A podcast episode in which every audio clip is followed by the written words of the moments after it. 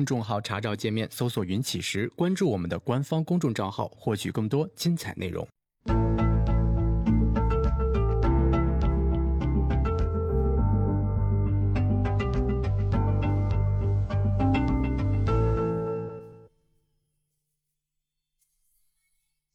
行到水穷处，坐看云起时。欢迎大家来到静言股市。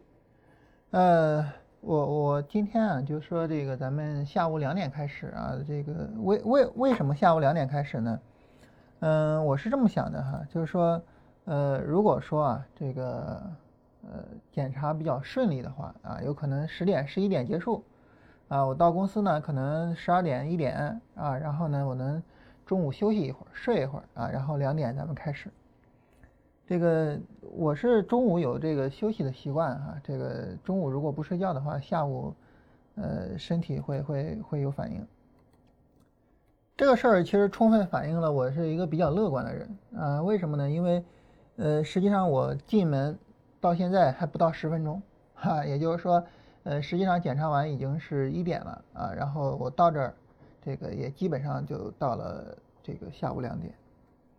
嗯，包括上一次啊，咱们这个拖了比较长时间的那一次，啊，当时也是，就是去去政府部门办事儿嘛。我我本来以为他会跟这个商业部门是差不多的哈，这个很快事儿办完了，然后就来了啊，但是没想到拖到这个下午六点钟。呃，所以我我我我就说哈，就是说我是一个这个非常乐观的人啊，我是一个非常乐观的人，但是呢，呃，即便我是一个非常乐观的人。啊，我依然这个对于今天节目的这个影响很悲观哈。我会觉得，如果说我们把这本书聊了啊，当然这本书我们是聊不了了哈，因为这本书我看的时间有点太久了啊。这其实说实话都忘了里边说的什么了，但是这本书看的时间还比较短，还记得里边说的啥。如果说我们把这本书聊了，那我觉得恐怕骂的人一定会不少啊。所以。即便我一个非常乐观的人啊，我对于我们今天节目的这个影响也持一个非常悲观的态度。嗯，但是无论如何了，就是一方面呢，大家想听啊，对吧？就是有人提出来啊，说你能不能聊聊成名之境啊？哎，有人想听，这是一个方面。呃，第二个方面呢，就是说这个呃，我觉得我们去做一做自主交易和系统交易的对比啊，也是有必要的啊。这样呢，我们对于自主交易对于系统交易呢，我们也能够有一个呃相应的一个更深刻的认识啊，所以呢就是呃顶着锅盖啊，然后呢跟大家聊一下这一期节目，嗯，希望这个大家看完了之后哈，骂的时候能稍微的这个呃不那么大声点儿啊。好，那咱们就开始聊这个书，呃。我我我我尽量的聊什么呢？尽量的就是限于这本书的内容啊，尽量的不限于，呃，就是尽量的不聊这本书的形式啊，以及呢不聊清泽这一位就是具体的人，呃，因为什么呢？就是说，呃，对于清泽先生来说呢，他是，呃，一九八五年上的大学啊，然后呢，呃，那个时候呢正好我刚出生啊，你想他他就是前辈嘛。然后两千零五年的时候呢，清泽先生就出了这本书，啊，就《十年一梦》这本书，这是两千零五年就出的书，啊，但是那时候我才刚刚开始做股票，啊，所以就是一个，呃，对于我来说哈，这这这就是一位前辈啊，一位非常值得尊敬的人，啊，所以我们尽量不扯别的，我们尽量把聊的内容仅限于书的内容，啊，然后我们保持对老人家的尊重。嗯，对于这本书的内容哈，就当时我就问那位朋友哈，我说你为什么想着让我去聊这个成名之境呢？是吧？你得有个理由嘛，啊，为什么就是你希望聊它呢？他说，我觉得成名之境呢提出来一个非常重要的一个东西，啊，一个什么东西呢？就是说，呃，就是关于执行上哈，他提出来就是说我们要相信啊一个方法啊，然后呢信任，然后信仰。啊，这是三个层级啊，就相信、信呃信任跟信仰三个层级。他说，只有到了信仰那个层级上，啊，我们才能够真正的说，我能够执行好这个方法了，我彻彻底底的能够执行好这个方法了。他说，我觉得这个概念对于我来说冲击特别的大。啊，他说，我觉得这个提法太好了，我们对自己的方法应该有一种信仰，啊，只有这样才能够把呃方法彻底的执行到位啊，只有这样才能做好交易。你这个事儿你怎么看呢？关于这个事儿哈，我分两个角度来谈啊，咱们分两个角度来来谈，就是说这个用信仰做交易这事儿哈，啊，用信仰做交易这事儿呢，咱们分两个角度来谈，哪两个角度呢？啊，第一个角度呢，就是我们来谈一下这个执行啊，究竟应该怎么做好啊？这是第一个角度，就是。清泽先生认为啊，这个执行应该用信仰去做，啊，那他究竟应该怎么做好？第二，啊，我们第二个角度谈呢，就是交易者是否应该有信仰？我们从这两个角度去谈啊，这个呃，不好意思，好像有点不大对哈，我我们不能讲交易者是否应该有信仰，我我们应该更准确的说，交易者是否应该信仰？自己的方法啊，当然你如果说觉得方法很轻率，你可以改成自己对市场的认识。啊，就说对于一个交易者来说，他是不是应该信仰，比如说信仰佛教啊，啊，信仰基督啊，这个咱们不管，这个这个这个是个人的选择，这跟咱们交易没有关系哈。呃，咱们要谈的就是交易者是不是应该信仰自己对市场的认识。我们从这两个角度上来谈。首先，我们来聊第一个角度，就是执行究竟应该怎么做好。换句话说。我信仰我自己的方法，对做好执行有没有什么帮助？啊，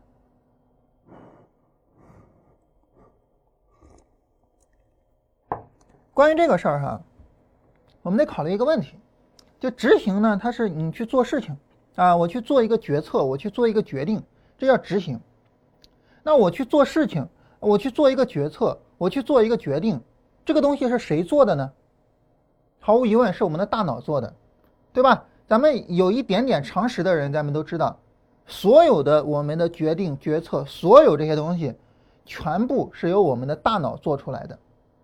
那好，既然说所有的这些东西都是由我们的大脑做出来的，那么当你谈执行的时候，你不谈心理学，不谈神经科学，用毛主席的话讲，这就是耍流氓啊！就跟这个谈恋爱不以结婚为目的是一个道理的，对吧？因为你做所有的决策，全部都是大脑在做。然后你谈怎么做好决策，怎么做好执行，你不谈大脑的东西，你不谈神经科学，不谈心理学，不谈这些东西，你不觉得这是在耍流氓吗？你觉得就是难道不是跑偏了吗？我觉得这是跑偏跑大了。所以要谈啊，所有的跟执行相关的东西，我们要从心理学开始，要从神经科学开始。而不是从啊自己创造出来的那些没有意义的概念开始。你比如说信仰啊，我们应该信仰自己的方法。当你对自己的方法有信仰的时候，你就一定能够执行到位。你说这话说的哈，好像也没错啊。你比如说，假如说啊，我是一个呃信仰这个什么什么的人，嗯，比如说咱们举一个简单的例子吧，啊，这个印度有一位尊者啊，老人家呢。他好像是信仰是印度教哈，他一生举着右手，一生啊就是从来没有放下过，啊以至于他这些呃神经啊肌肉都坏死，啊，然后就就是非常现在在印度是非常尊贵的一位老人家。我们想你能不能做到？反正我是做不到。你要让我我是做不到，啊，你没有坚定的信仰，你怎么可能做得到？啊，所以你说有信仰一定能做好，这个你要问我，你说对不对呢？我说对，没问题，只要有信仰一定能做好。但是问题来了，你怎么才能够对你的方法有信仰呢？这个东西是一个做交易的方法哎，啊，或者说是我对市场的认知哎，或者是交易哲学或者是什么什么，就别管它是什么东西了，我怎么可能对这个东西有信仰呢？对吧？你比如说我我对佛陀有信仰，这个是有可能的。啊，但是你怎么让我对这个有信仰呢？就比如说炒菜，啊，怎么颠勺？你你让我对怎么颠勺有信仰，你你觉得这个有问题吗？啊，你比如说怎么下围棋，然后你让我信仰阿尔法狗，啊，咱们创造一个拜阿尔法狗教，有没有问题啊？就是问题就在于我怎么才能做到呢？我信仰佛陀这个很容易就能做到，啊，我信仰上帝，这个很容易就能做到啊。你比如说我一位朋友，这个我好像跟大家讲过他的例子啊。有一次呢，他去非洲啊，实际上去非洲旅游，出门的时候呢就非常偶然，只带了一本书，就圣经。然后呢，他就一方面呢就是看圣经，另外一方面就眼看着非洲大陆上的那些苦难，就慈悯之心油然而生。从此之后，他成了一个坚定的基督教者。就是我，我想信仰上帝，这个其实是相对来说比较容易的。但是你说让我去信仰阿尔法狗，让我去信仰一个做交易的方法，让我去信仰一个颠勺的方法，哎，我我觉得这个怎么有点不大靠谱呢？啊，所以就是说，你可以说信仰能够让我们去做任何事情，你也可以说信仰百分之百能让我们执行到位。但是你必须得解决一个问题，就是我怎么才可能对这些东西有信仰？就对这些实用的、实际的东西有信仰？怎么可能？嗯，这个怎么可能做到？你得把这个问题解决了。但是整本书没有解决这个问题。整本书它只是在告诉你说，你应该对这个东西有信仰。但是我到底怎么才能对它有信仰呢？对不起，你自己琢磨去吧。那我自己琢磨。那我就不琢磨了呗，那我就从神经科学、从心理学的角度去琢磨呗。我跟大家统筹的聊一下啊，就从神经科学、从心理学的角度怎么去解决执行问题。首先呢，就是在我们这个喜马拉雅的那个节目里边哈，我们有一期节目也统筹聊了一下这个事情，嗯，就是关于这个重塑证券交易心理，是第二十三期吧。第二十三期啊，然后呢，我们也简单聊了一下。那么，嗯，我们呢再从另外的角度跟大家聊一下啊，因为你从同一个角度聊就没啥意思了嘛。就当时那个角度呢，我们是从，呃，人类绝大部分的心理决策都是这个自发的，啊，都是自动的，啊，推出来我们要做模式化的东西，啊，然后模式化的东西怎么能形成自动的呢？那就是不断的去训练，不断去训练，改变我们大脑的这个模式。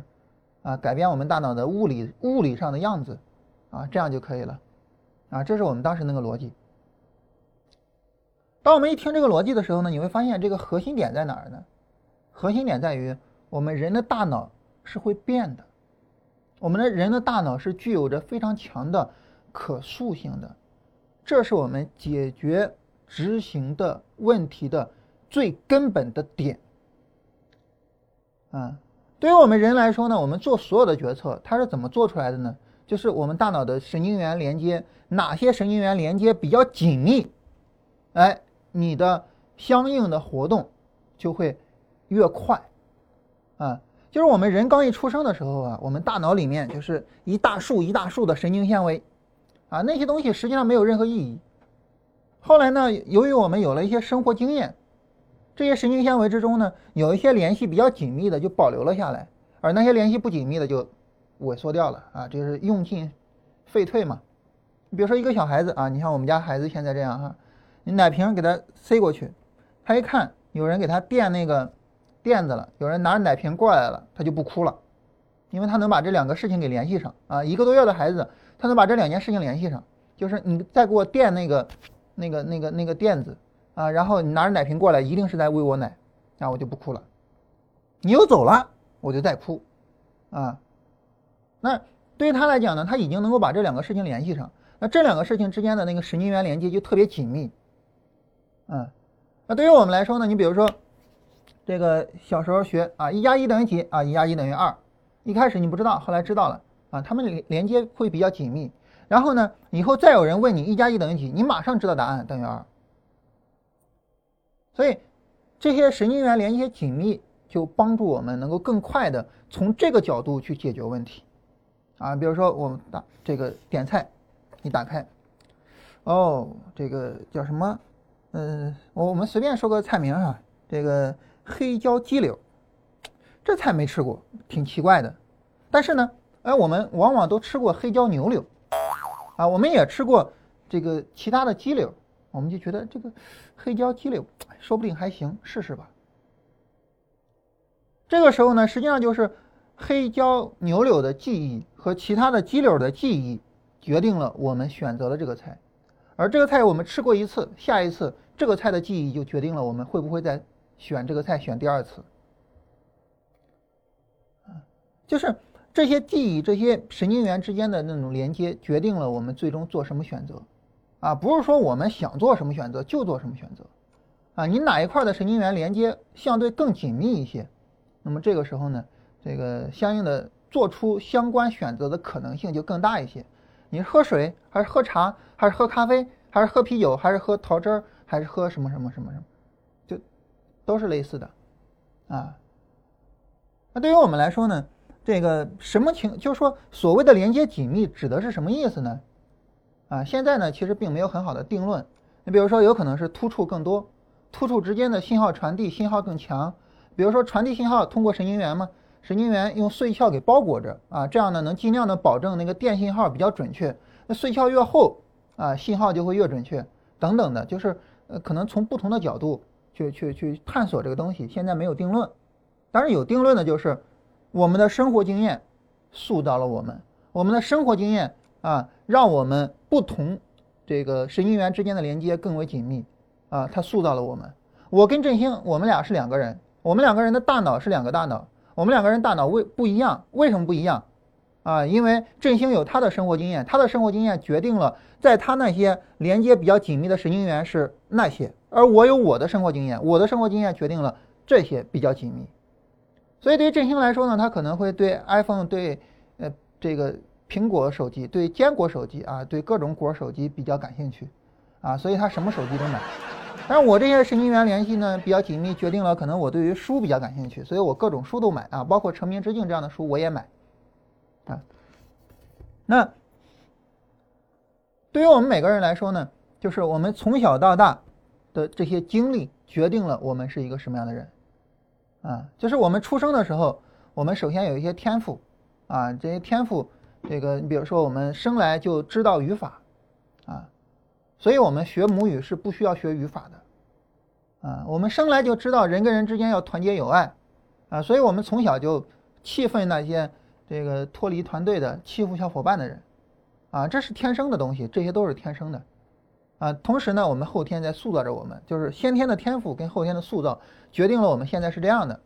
好了，我就这么一个人在这往这一坐，我这么个人呢就执行交易执行不好，你说怎么办吧？怎么办呢？就重点就在于人的大脑的塑造，它是能够持续的去被改变的。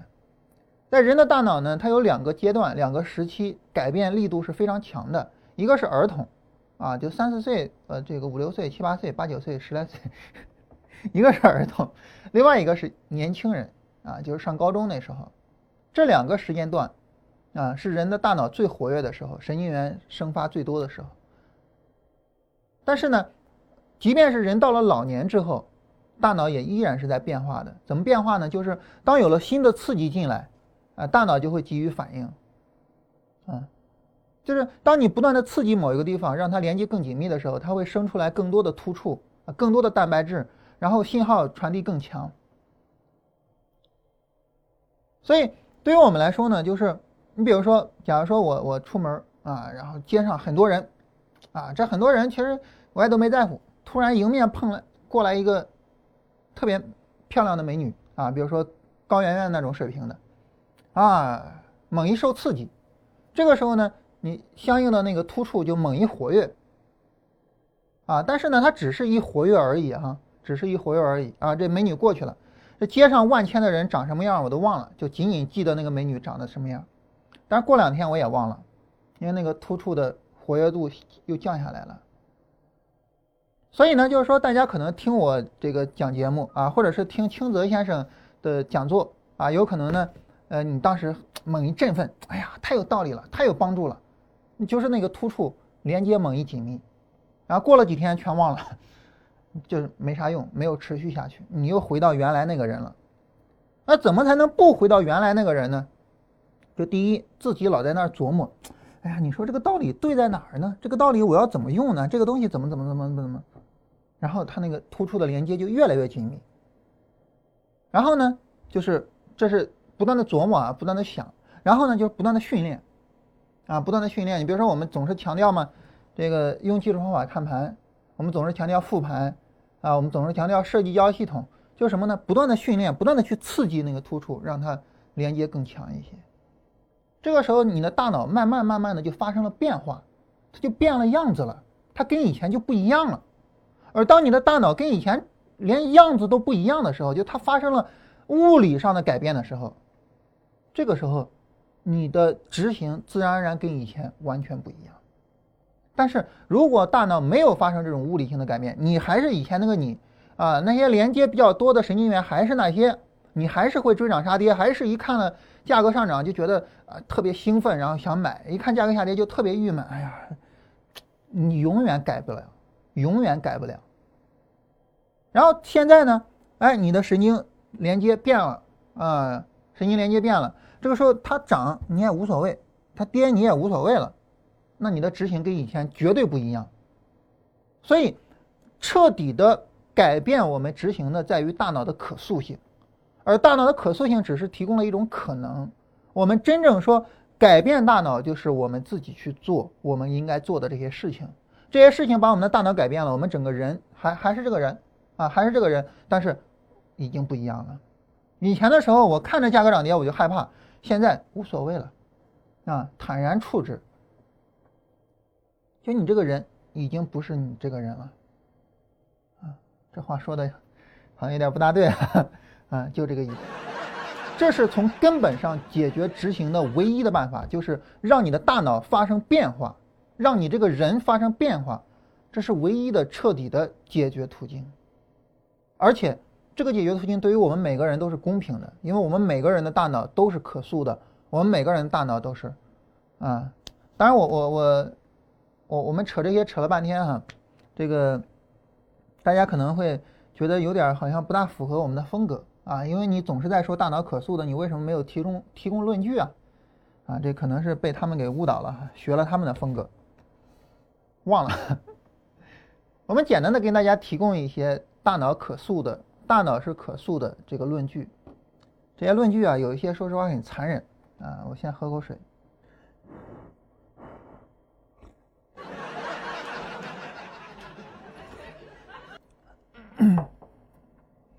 在我们大脑里面啊，它跟我们身体的各个部位是对应着的啊。你比如说，你摸你的手啊，你知道你是在摸你的手。啊，这就是人有叫所谓的本体觉嘛，本体觉啊，为什么人有本体觉呢？就大脑跟我们这个身体的各个部分对应着。嗯，我们知道这个，呃，人一共是有六种感觉啊，这个本体觉是最后一种。然后你比如说这个，呃，生物学家他们做了什么实验呢？就一个猴子，啊，它是手指，手指呢，它的大脑里面的每一个部位对应着。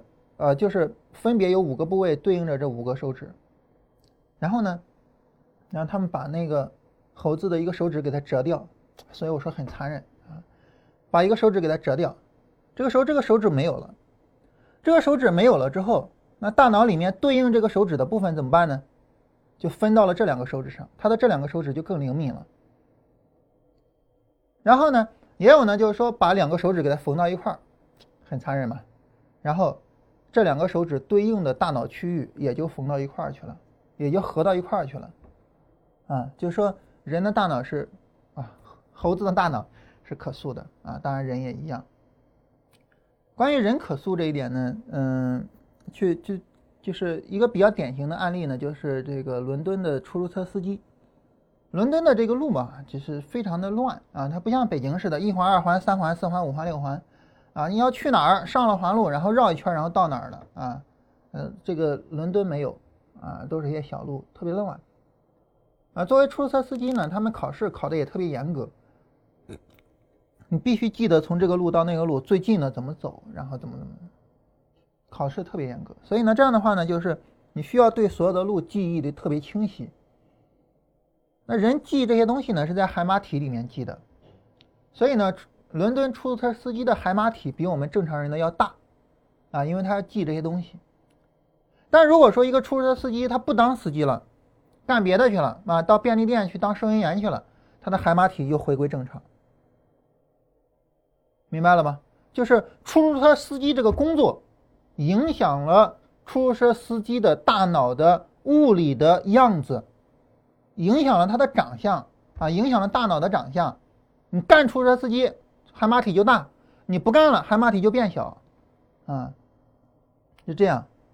啊，再比如说呢，就像这个呃，弹钢琴啊，练小提琴的，弹钢琴练小提琴的呢，他们那个手指需要特别灵敏，所以他大脑也对应着是这样子的，嗯。所以对于小孩子来讲呢，这个这个一般你让他弹一下钢琴啊，然后练一下小提琴，对他是有一定的帮助的，啊，就是他反应会更为灵敏一些，反应会更快一些，嗯。再比如说呢，有一些人哈叫裂脑人，什么叫裂脑人呢？我们知道大脑分为左脑跟右脑嘛，左脑跟右脑中间连接他们的叫胼胝体。胼胝体这个东西呢，如果说一个人有癫痫。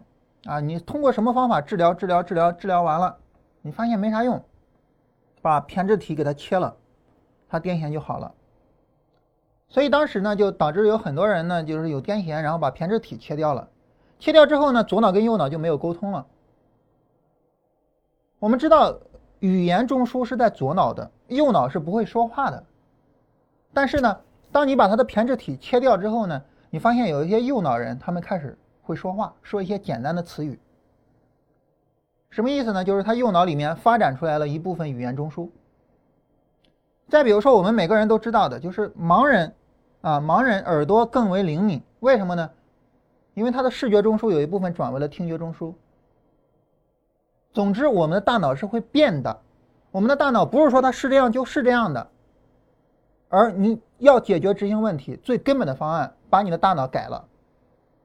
啊，要改你的大脑，练习，不断的练习，然后不断的自己深入去思考，就这样子，就这样子。我们知道啊，这个王阳明大师啊，叫知行合一。大家知道什么叫知行合一吗？知行合一的意思就是，你知道的就是你做到的，你做到的就是你知道的。啊，你说我知道健身的好处，但是呢，我从来不健身。比如说我，那就是说你还不知道健身的好处。你真的知道了健身的好处，你一定会去健身的。比如说振兴，啊，知行合一是这个意思。知行合一的意思就是，你知道的就是你能做到的，你能做到的就是你知道的，你做不到一定是因为你不知道，啊，你不知道你就一定做不到，它是这个意思。那对于我们来说，逻辑何在呢？为什么王阳明这个有道理呢？就是因为。什么叫知道啊？知道就是你大脑里面有那有那个东西吗？有关于它的长期记忆吗？你的大脑是那个样子的吗？而你大脑是那个样子的，你就一定能做到。反过来呢，你只是知道这么个道理啊，顺势而为啊，这个东西没有用，它不是你的长期记忆，它大脑你的大脑没有因它而发生变化，因此你就做不到，这很正常。你不知道的你就做不到吗？这很正常，嗯。所以，怎么彻底的解决执行问题呢？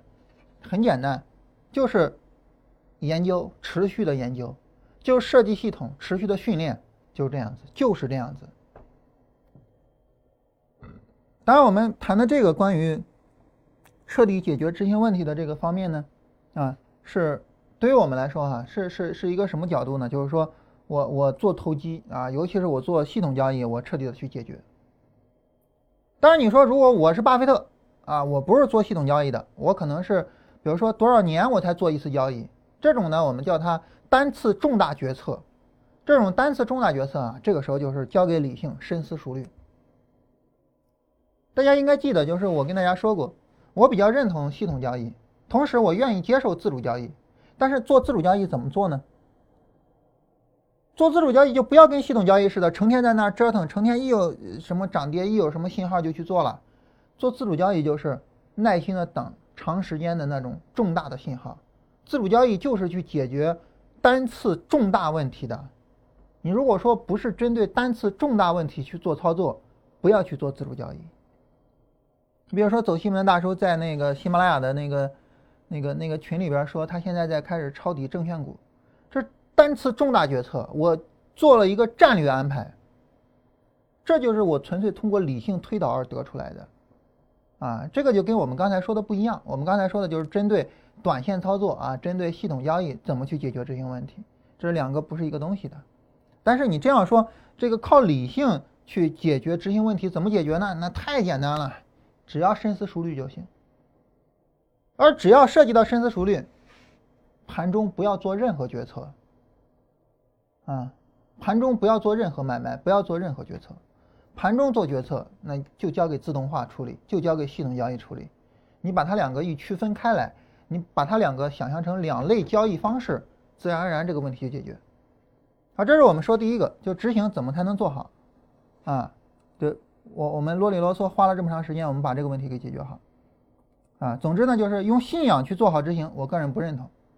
啊，我个人的观点就是脱离。心理学脱离神经科学谈执行是扯淡的，嗯，这是我个人的观点哈。咱们再来看第二个，啊，就是关于用信仰做交易，就就就这两个角度嘛。第二个角度，交易者是否应该信仰自己对市场的认识？嗯，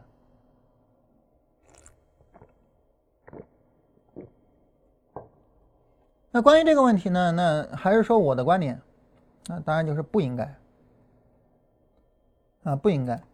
我经常跟大家说一句话，就是我是一个没有原则的人。啊，就是只要是你能够从逻辑上说服我，啊，从逻辑上说服我说我是错的，或者是呢，你能够通过事实证明，啊，事实证明我是错的。我就认错，我就这么个人，啊，我相信逻辑，我相信事实，但是我不相信我的任何观点，我不相信我的任何原则，我不相信什么，我是一个没有原则的人。只要你能从逻辑上说明我是错的，或者你能够通过事实去证明我是错的，那好，我就是错的，我就是错的，我改，我改，我是一个没有原则的人。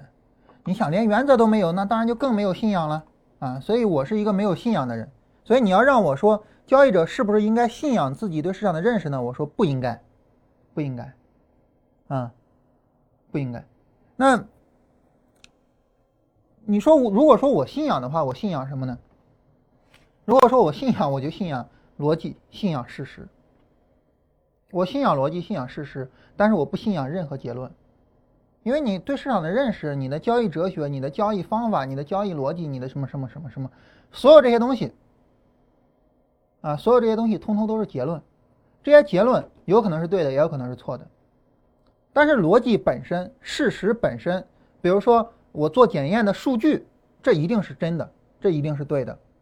那好，我相信这些，我不相信我的结论，我不相信我的结论。所以你说我。要不要按照信仰去做交易？我要不要把我的交易方法变成信仰呢？不要，不要，千万要认为，一定要认为自己的交易方法有可能是错的。只有一个人愿意认为自己的交易方法有可能是错的，他才永远有进步的空间。当你有一天说哥们儿的方法就最牛逼的，我要信仰我的方法，我的方法就最牛的，他就是个神，你完了，你完了，啊，这个人就没有进步的可能性了。大家知道我是一个就是所谓的叫用用科学的思想做交易的人，啊，这个科学这两个字我们跟大家说了不知道多少次。什么是科学呢？什么是科学呢？对于我们来说呢，科学呢它有三大组成部分。第一大组成部分呢就是科学知识，啊，什么物理学呀、化学呀，啊，这个投资啊、金融学，这都是科学知识。还有一部分呢是获得知识的方法，啊，你比如说，呃，归纳啊，通过经验去归纳啊，然后逻辑推理等等的，这是获得知识的方法啊，做实验啊等等，啊，还有呢就是检验知识的方法，就是通过实验，通过数据去检验知识。也就是说呢，科学包括这三部分，就科学知识本身。获得知识的方法和检验知识的方法，这三部分都是科学的相应的内容。我们经常会去喜欢否定科学，我们经常说有很多事情不是科学能够去解释的啊，有很多事情怎么怎么样。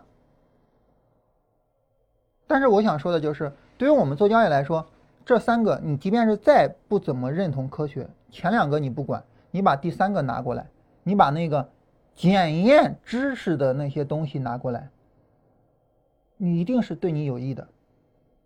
任何一个交易方法，我们拿过来，我们去检验它。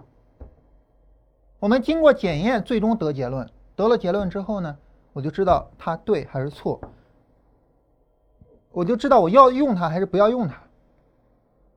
然后呢，然后你就避免会赔钱了，然后你就会避免会赔钱了。我们这次的会员节目，嗯，我给他们留了一个作业，就是检验一个知识。我说你们自己去设计实验，自己去做统计啊，自己去呃这个做数据，自己统计数据，然后自己得结论，然后告诉我结论是什么，自己做，所有的工作自己做。我说为什么我要给你们留这个作业呢？就是我希望你们养成两个东西：第一，检验知识的习惯，就任何知识我拿过来了，我去检验它。第二，检验知识的能力，就是我知道怎么去检验这个知识。那我希望你们能够有有这两点东西，就是因为对于我们来说，如果说任何知识我们都是检验了我再去用，那这时候我一定能够避免说啊盲目使用而带来的亏损。如果说任何知识我都觉得在未来它有可能会失效，我都随时对它去进行检验。每做一段时间交易，我都去做统计啊，交易的数据有没有问题，方法是不是有问题？这个时候我们任何时候都不会出大的问题，我们任何时候都没有大的风险。但是当你把你的交易方法作为一种信仰了，啊，绝对是不能怀疑的，它一定是对的，这个时候你就等死吧，啊，你死只是时间问题，因为市场绝对绝对的，啊，会让任何的方法。出一点点小问题，在我读这个《十年一梦》的时候啊，在这里边呢，这个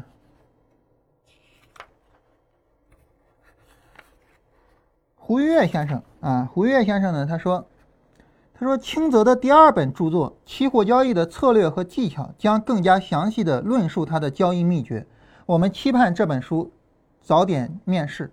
说实话，我也很期盼这本书早点面世，因为这本书面试了啊，期货交易的策略和技巧，既然是策略和技巧，我们就可以去检验了，我们就可以知道它的策略和技巧行还是不行了。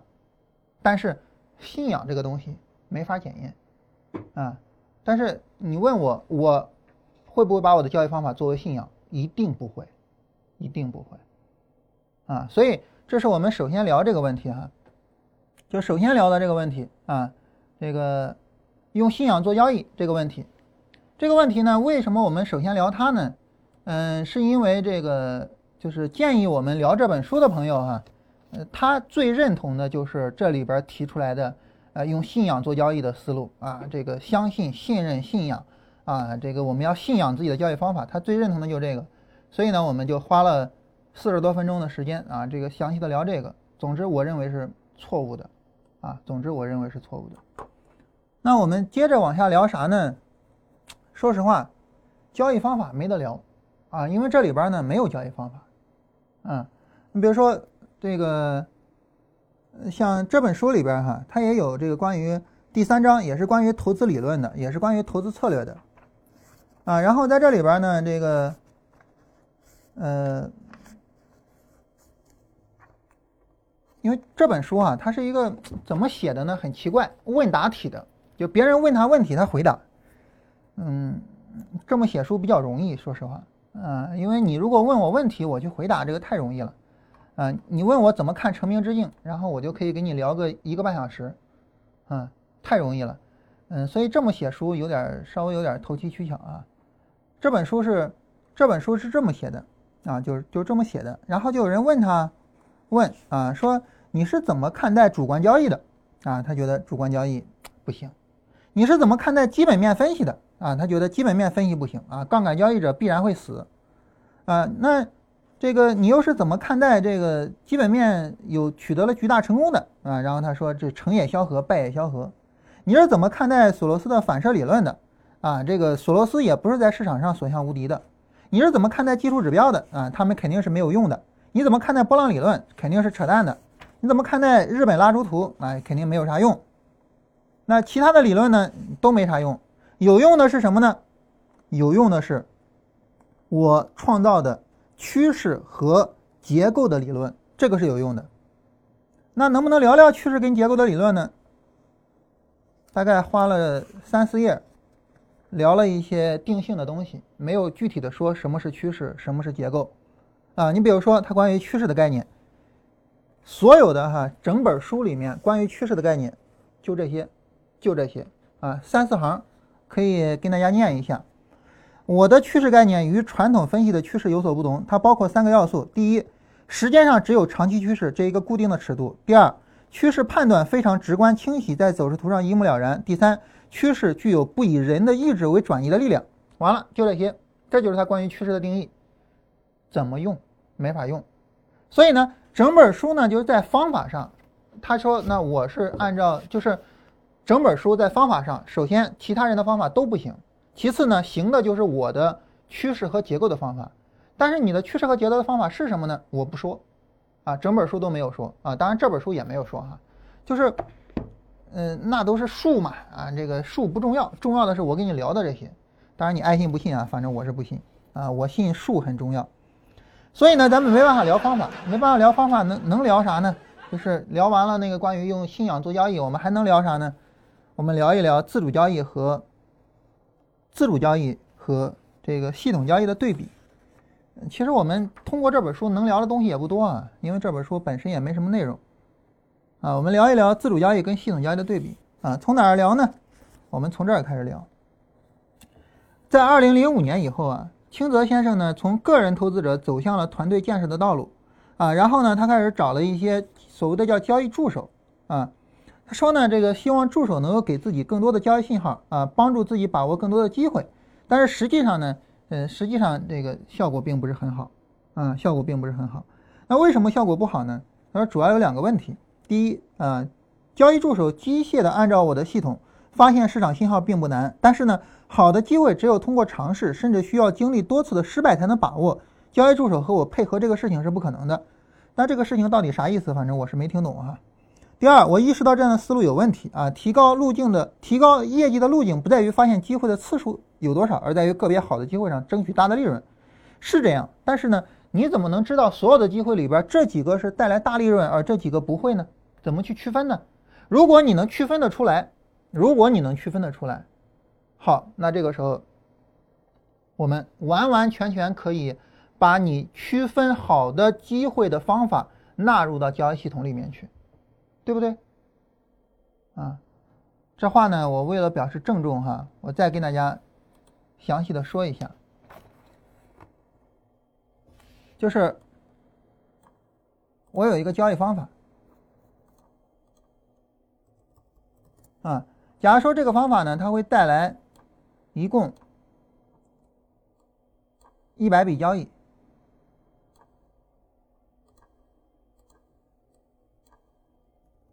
这一百笔交易里边呢，一共是有十笔交易是特别好的，能够带来巨大利润的。清泽先生的意思呢，就是说我的交易助手能够识别所有的一百笔交易，但是他们识别不出来其中最牛逼的这十笔，啊，所以这个交易助手对我来说就没有用，啊，我呢，我能识别出来这十笔。好，那我的意思就是，我想请问，假如说我是他的学生啊，假如说我是他的学生，我就会请问老师。你是怎么识别这十笔的？识别方法是否可以直接加入方法中？啊，也就是说，你把这识别这十笔交易的方法直接给放到这里边来，然后我根据方法，我直接就做十笔交易就完了，行不行？行吗？可以这样吗？能做到吗？啊，能做到吗？哎，这个清德先生说哈，哎呀，这个恐怕是做不到的，啊，恐怕是做不到的。为什么呢？他说，你看哈，我的投资哲学、理论、工具本身能够讲清楚啊，理解起来也并不难，但是呢，有一些东西啊，搞不清楚。什么呢？第一，他们没有经验能力，从高度把握。呃，没有经验能力从整体的高度把握宏观趋势，啊，宏观氛围、结构、K 线形态啊，对交易信号做这个合理的取舍。这个 K 线形态也都成了经验的东西吗？这个这个我有点难以理解啊。我觉得像什么宏观氛围、趋势、结构、K 线形态这些，应该都是可以量化的。换句话说，应该都是可以放到方法里的。啊，这是第一个，第二个呢，就是事后看起来很好，但是过程呢会很复杂，啊，然后呢需要去在这个过程中去辨别，那也一样啊，你把方法给整理出来嘛，啊，还有呢说这个知识可以传授，但是经验不可以传授，这个是更扯淡的东西了。为什么是更扯淡呢？原因很简单啊，经验啊，它是一个底层的东西，它是一个每个人都有的东西，你比如说。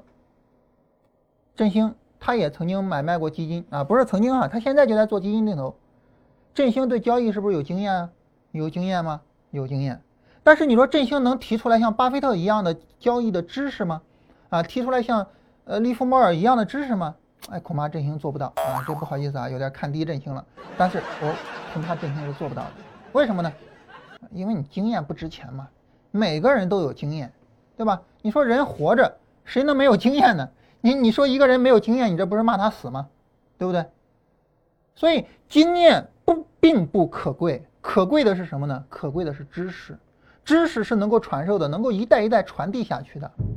我们人之所以能够薪火相传，传到现在啊，成了整个地球的这个食物链的最顶端，我们靠的什么？我们是靠经验吗？扯淡吗？那不是，我们靠的是知识啊，对吧？你靠经验，你能给我造个原子弹出来吗？啊，你顶多造个要你命三千，对吧？在这儿呢，他引用了一个庄子里边的故事。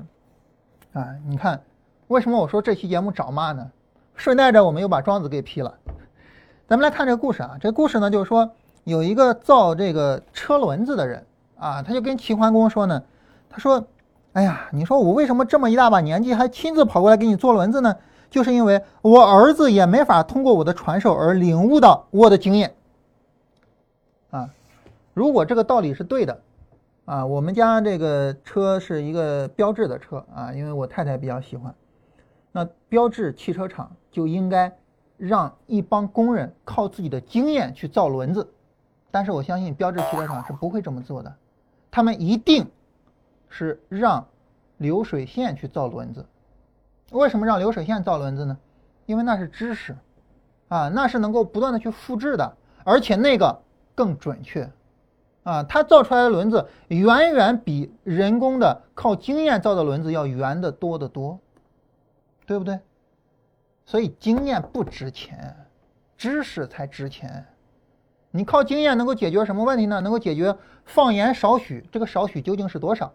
但是你靠经验解决不了，我一个火箭要上天放多少燃料，那必须得靠知识精密的计算，所以。我再说一遍啊，我说了好几遍了，经验不值钱，知识才值钱，啊，经验没有卵用，啊，这也不能叫没有卵用啊，因为知识从经验中来哈，经验不经过提炼没有卵用，啊，这这就准确了，啊，必须是提炼经验得到知识才有意义，啊，这是我对这个东西的批判，啊。然后最后呢说伤其一指不如伤其十指不如断其一指这句话我认同，但是他的意思呢就是我应该去抓那一个重要的机会。好了，问题还是你怎么抓？就一共一百次机会，那十次比较牛逼，怎么分辨？你如果说有分辨的方法，行了，你直接放到你的整体的方法里边不就完了吗？但是没有，所以我个人的观点哈，就是对。我我下边说的话纯粹找骂的啊！其实整整个一节目都是找骂的。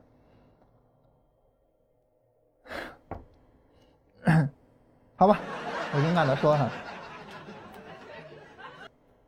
嗯，我我我语气尽量平和一些，就是对于做自主交易的人来说哈，说实话我一直非常的遗憾，因为做自主交易的人呢，他们好像把自己的尊严、把自己的自尊心看得比较重要。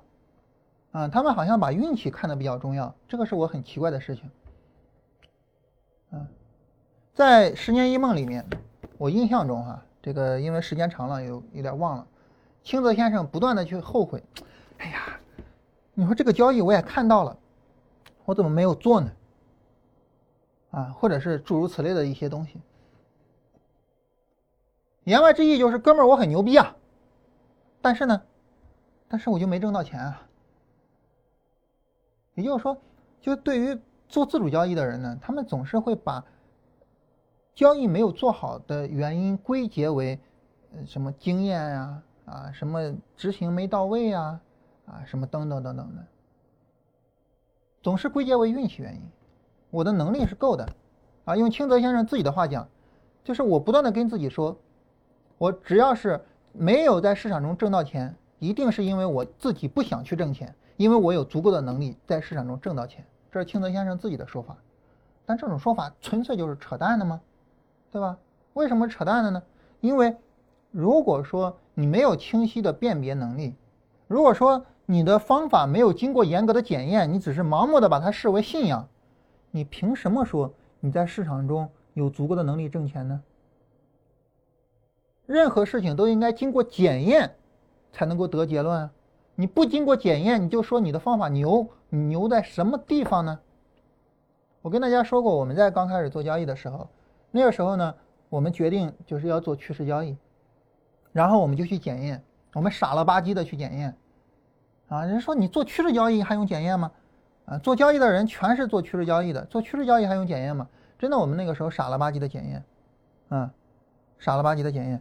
那个时候呢，我们就通过这个，这个这个，像，呃，赫斯特指数，然后去检验啊，咱们这些指数有没有啊，有没有这个相应的，呃。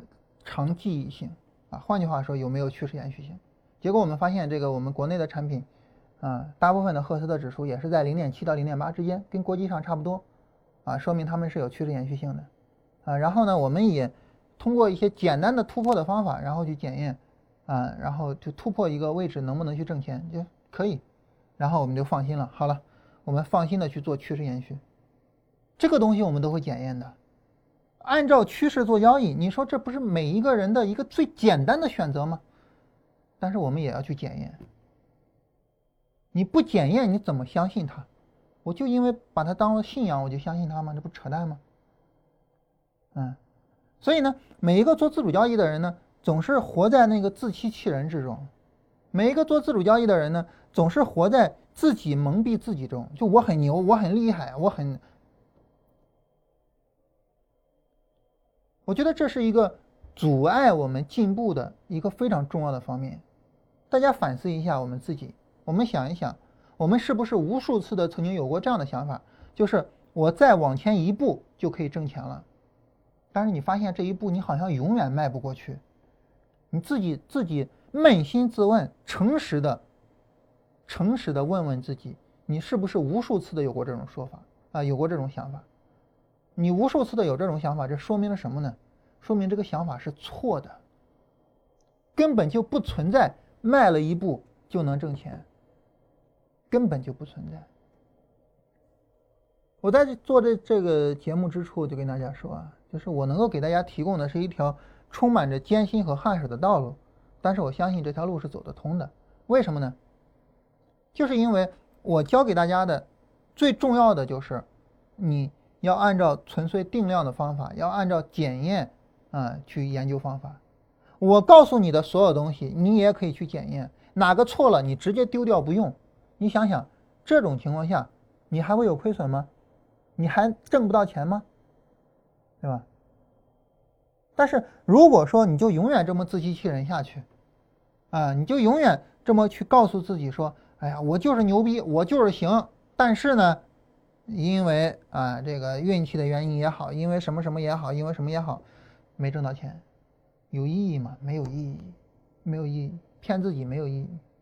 但是，太多太多做自主交易的人骗自己，太多了。实际上，你那些所谓的经验也好，你那些什么也好，其实你去提炼它，你把它提炼出来知识，你把它量化了，这都是宝贵的财富。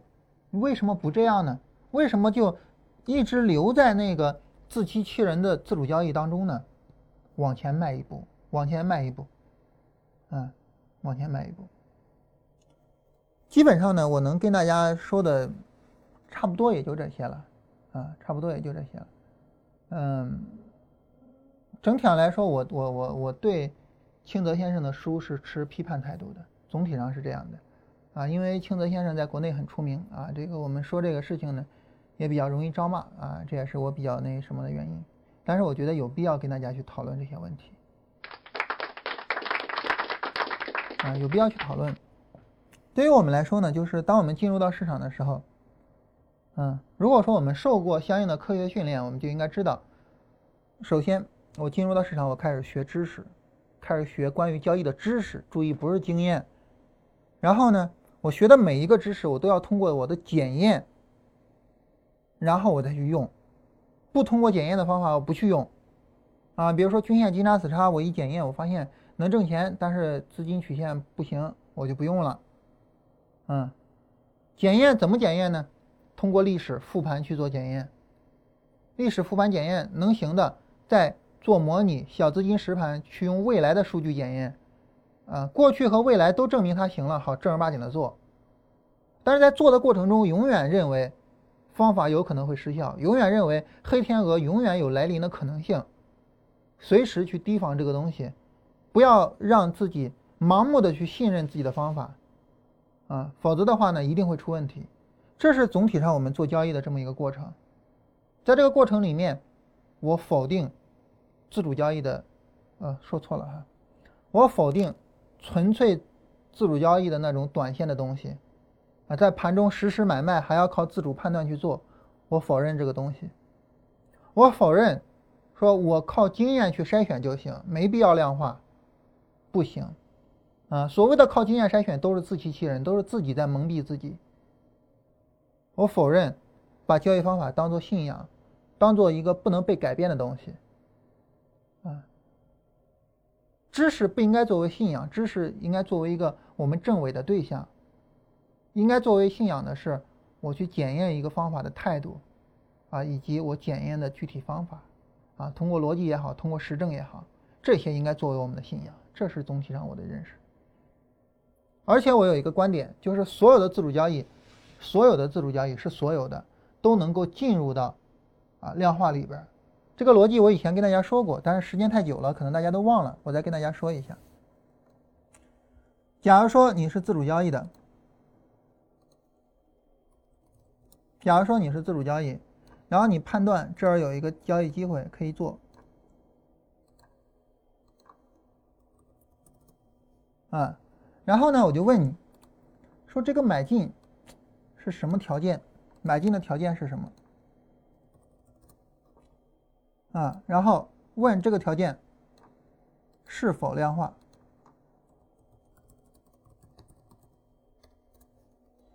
啊，量化的。那么这个条件直接就可以转为交易系统，啊，如果说不量化，不量化，那么是否明确？如果是明确的，就可以量化，啊，就是现在不量化，现在是不量化的，没问题，我们可以把它量化，量化了之后呢，就可以作为一个交易系统。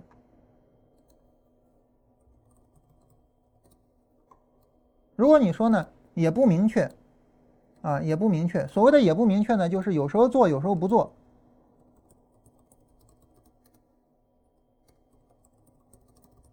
问什么时候不做，是否明确？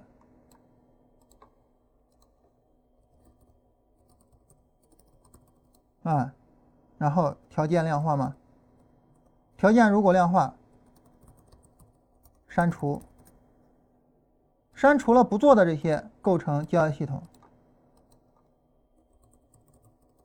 嗯，就是，总之呢，就是就是你可以去追问，你可以通过不断的追问，把自主里面、把自主条件里面、自主的条件里面的东西，越来越多的给删除掉。删除掉之后，你就可以进化到交易系统。如果你说我就是做自主交易，我就不进我我就不认同系统交易，没问题，就做自主交易也没问题。没问题，然后呢，你要知道，自主交易是针对单次重大决策的盘中，不要毫无意义的买进卖出。啊，自主交易是针对单次重大决策的盘中，不要毫无意义的买进卖出。你要知道这么回事儿，你要知道这么回事儿。然后，如果说你是那种重大的决策，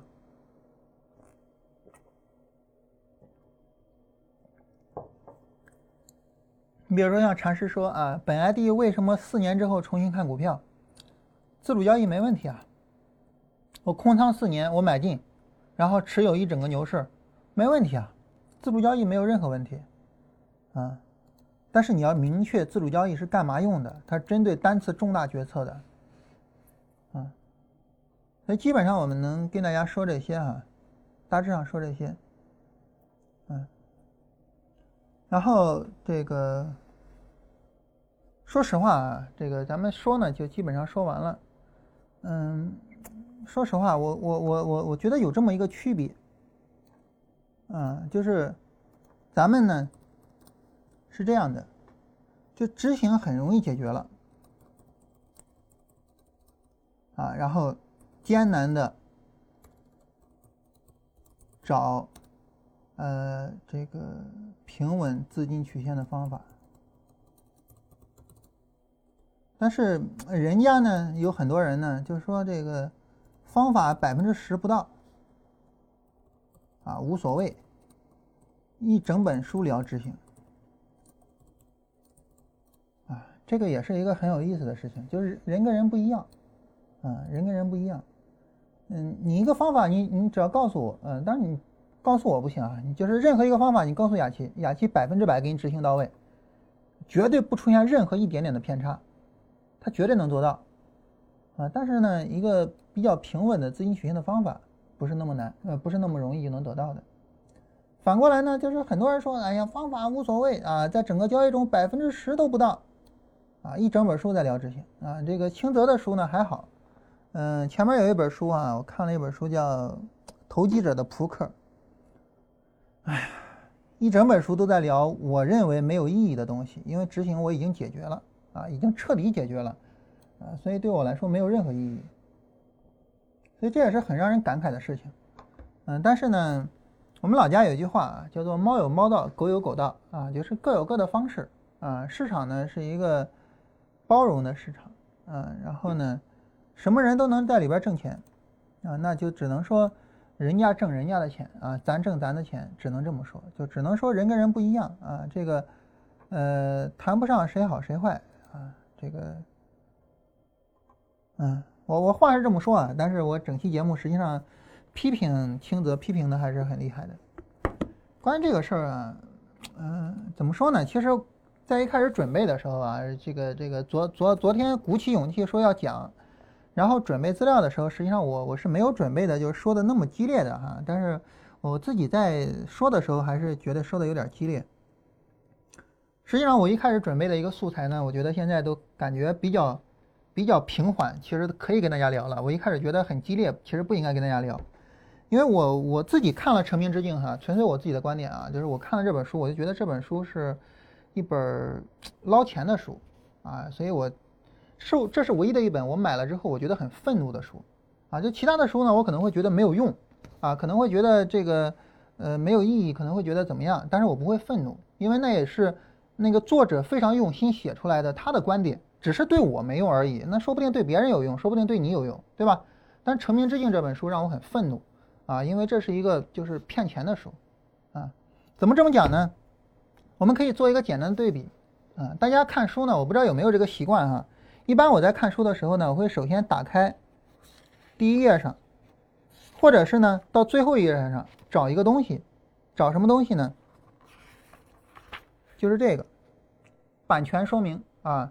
然后这里边呢，它会有，就是你这个版本是第几版啊？比如说我这个是二零一七年二月第一版，然后呢，它会有相应的字数。这本书的字数是十三万字，这本书十三万字。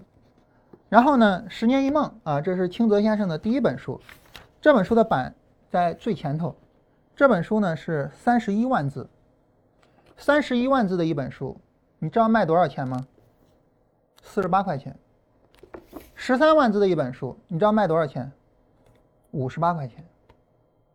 十年一梦这本书呢，是清泽先生非常用心写的，对我没有用啊，但是他非常用心啊。然后呢，写了很多自己的经历啊，然后就完完全全自己这么去写的。但是成名之境呢，是一个问答体的，他说你问我答，然后呢，咱们就这么把这本书给弄出来了。那你说问答题跟自己写有区别吗？有区别，区别大了，区别太大了。自己写书的时候，你知道。但是，因为我成天写，你知道吗？特别郁闷的一个事情是什么呢？你从一个事情转到另外一个事情的时候，你中间转的一定要很自然，啊，要很自然。也就是说，你你你想把它转的很自然，两种方式比较常用。第一，一二三四五六并列，啊，这这这种就很好转吗？第二就是第一个事情结尾，把第二个事情引出来。所以每一次我转的时候，我都在想一个故事，或者是想一个什么。想一个问题啊，由第一个引入到第二个去。写作是一个很辛苦的事情。为什么现在咱们公众号不更新了？啊，更新的很少啊，因为我这个最近不是被逼着弄那个喜马拉雅那二十四篇文章嘛，真的是逼的有点，是就是根根本就没有精力写其他的文章了，根本就没有精力，啊，写作太难了，但是问答太容易了。啊，就是别人就问，啊，你对成名之境怎么看？你看咱们到现在聊了已经有一小时十三分钟了，一小时十三分钟，啊，如果说我出一本书啊，就大家问问我一些问题，然后我回答，你比如说这个大家现在问，啊，这个，呃，国内出的技术的书，大家老师最推荐哪一个啊？然后我就回答。啊，别人说啊，老师今天讲的让我想到传统武术和无限制格斗啊，动不动就说什么道境界，然后我去回答，然后一本书就出来了，你不觉得你想打我的脸吗？嗯，所以呢，我个人觉得这本书啊，就是，就是就是让我一个读书人觉得很不爽，啊，其实，所以从这个意思上来说呢，就是。我对书是一个很尊重的一个一个一一个概念啊！我曾经跟大家说过黄侃先生的例子啊，黄先生说这个五十岁之前不写书啊，然后结果黄先生在五十岁生日的时候不幸去世了，嗯，所以我也一直想这个事情。就对于我来说呢，我也想着我我尽量的不写书啊，但是我又害怕我在五十岁去世啊，所以我就想着实在不行我就四十的时候写书。但如果说我写书的话啊，一定是自己用心的一点一点的去写。绝对不是这样子的样子，啊，绝对不是这样的样子，更不会说搞了这样的一个东西，五十八块钱一本，我也会用心写嘛，用心写了之后五百八一本。大家有什么问题啊？我们可以跟大家聊一下啊。但是今天说的这些东西啊，这个通通都是找骂的东西。嗯，我我希望我们能够切实的解解决问题，我希望就是听我们节目的人都是切实去解决问题的人。啊，我不希望就是说我们，嗯，空谈那些东西，啊，你比如说道，道这个东西呢，说实话，交易上谈的多，嗯，但是围棋上谈的也很多，对吧？而且围棋上呢谈道，那比咱有资格，啊，围棋都是上千年的东西啊，中间无数的这个大智慧的人在里面呕心沥血，啊，你比如说像苏东坡啊，我我最崇拜的一个人，他的围棋居然下得很烂，你能想象吗？对吧？那得多多聪明的人才能把围棋下好啊！围棋是最有资格谈道的，但是怎么样呢？靠知识、靠方法、靠一个阿尔法狗，就就把所有的下围棋的人杀的人仰马翻，是所有的。嗯，你看那个那个那个谁，那小孩子叫什么？振兴的小孩叫啥？柯洁是吗？嗯。柯洁，这个跟阿尔法狗下连输了三盘，然后呢，马上就去打三星杯，好像是，你就觉得他是不是体力不行啊？是不是精力不行啊？但是柯洁面对人的时候，那就杀的太猛了，啊，太猛了，没办法，真的是下不过电脑，啊，就是他那些什么什么蒙特卡洛算法啊，什么那些东西。其实就是就是就是知识，啊，那不是道啊，那不是什么没有的，那就是知识啊。蒙特卡洛算法这个东西，你你稍微学一学你也懂啊。当然我没学，所以我不懂，啊，就知识，但是靠知识就，对吧？所以大家以后吃披萨的时候一定要加点知识。然后这个国内出的书啊，这个最推荐哪一个？大家应该知道我最推荐哪一个哈？这个毫无疑问，国内的所有的关于股票的著作啊，我个人最推荐的就是禅中说禅的教你炒股票啊，这个我非常认可啊。这个其实呃不只是国内哈，即便是把国际加上啊，我认为系统性最强的、逻辑性最强的也是禅中说禅的教你炒股票啊，就是。古往今来所有的这个关于投资类的书啊，我认为教你炒股票是，呃，逻辑性和系统性最强的书，啊，就最推荐的话就就是这个。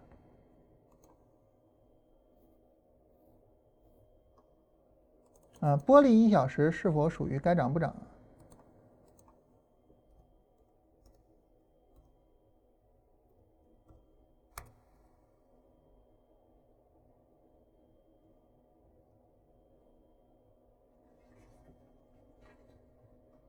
啊，我们看这是玻璃的一小时的走势啊，呃，玻璃的走势，然后我们调到一小时上来看哈，呃，一小时上呢，玻璃是这么一个走势，下来之后啊，上下上的结构，呃，然后这儿是一个小绿柱啊，这个小绿柱前面呢有一个上涨，这个上涨呢，说实话力度稍微的有一点点大啊，这个力度如果再小一点就好了。啊，这个力度稍微有一点点大，再小一点就好了，但总体上也属于该涨不涨啊。这这个是可以做空的，是可以做空的。然后做空的地方，其实在这儿就可以做空了，嗯，是可以做空的。玻璃是可以做空的。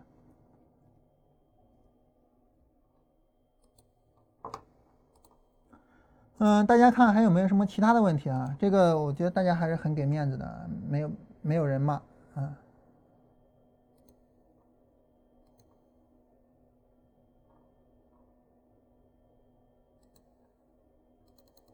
有朋友说这个最好的竟然是免费的啊，禅禅师的那些文章是免费的，嗯，这个东西怎么说呢？价值跟价钱，嗯，有些时候是不相关的啊。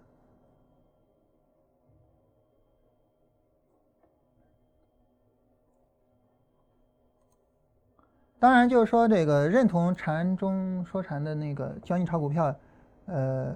也是也是我个人的观念啊，我个人的观点，认同呢没有其他的原因，就是呃因为方法好啊。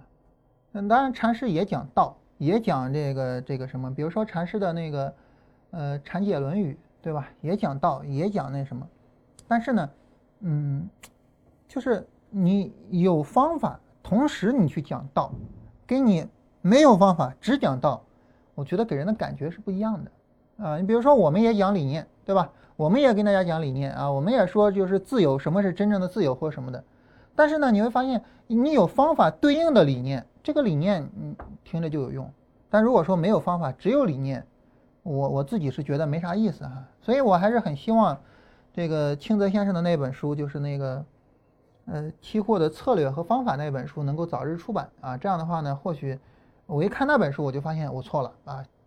清泽先生的这些，呃是非常有道理的啊，或许有可能啊，这个但是得等那本书出来再说。包括对于我们自己的这些方法观点啊，对于大家来说也一样，就是你就去检验嘛，对吧？因为这些方法大部分都是量化的，你就去检验嘛，检验出来你说我错了，那我就是错了啊，我我我我就咱们就说嘛，我是一个没有原则的人，只要你通过逻辑、通过事实来证明我错了，我就是错了。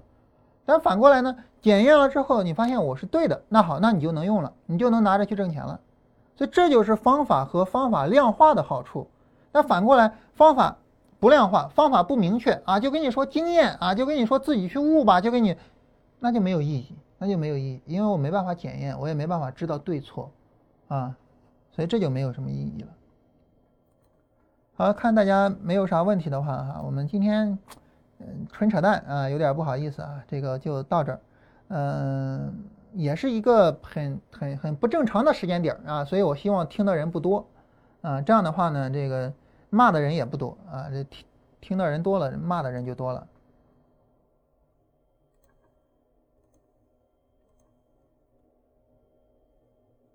那我们今天就到这儿吧，然后明天我们是正常点儿是吧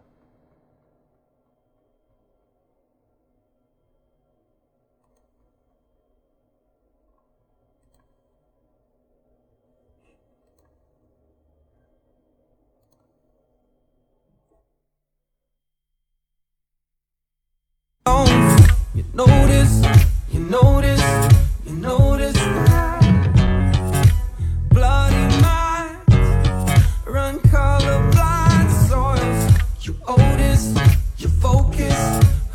You need to swallow that chunk for my.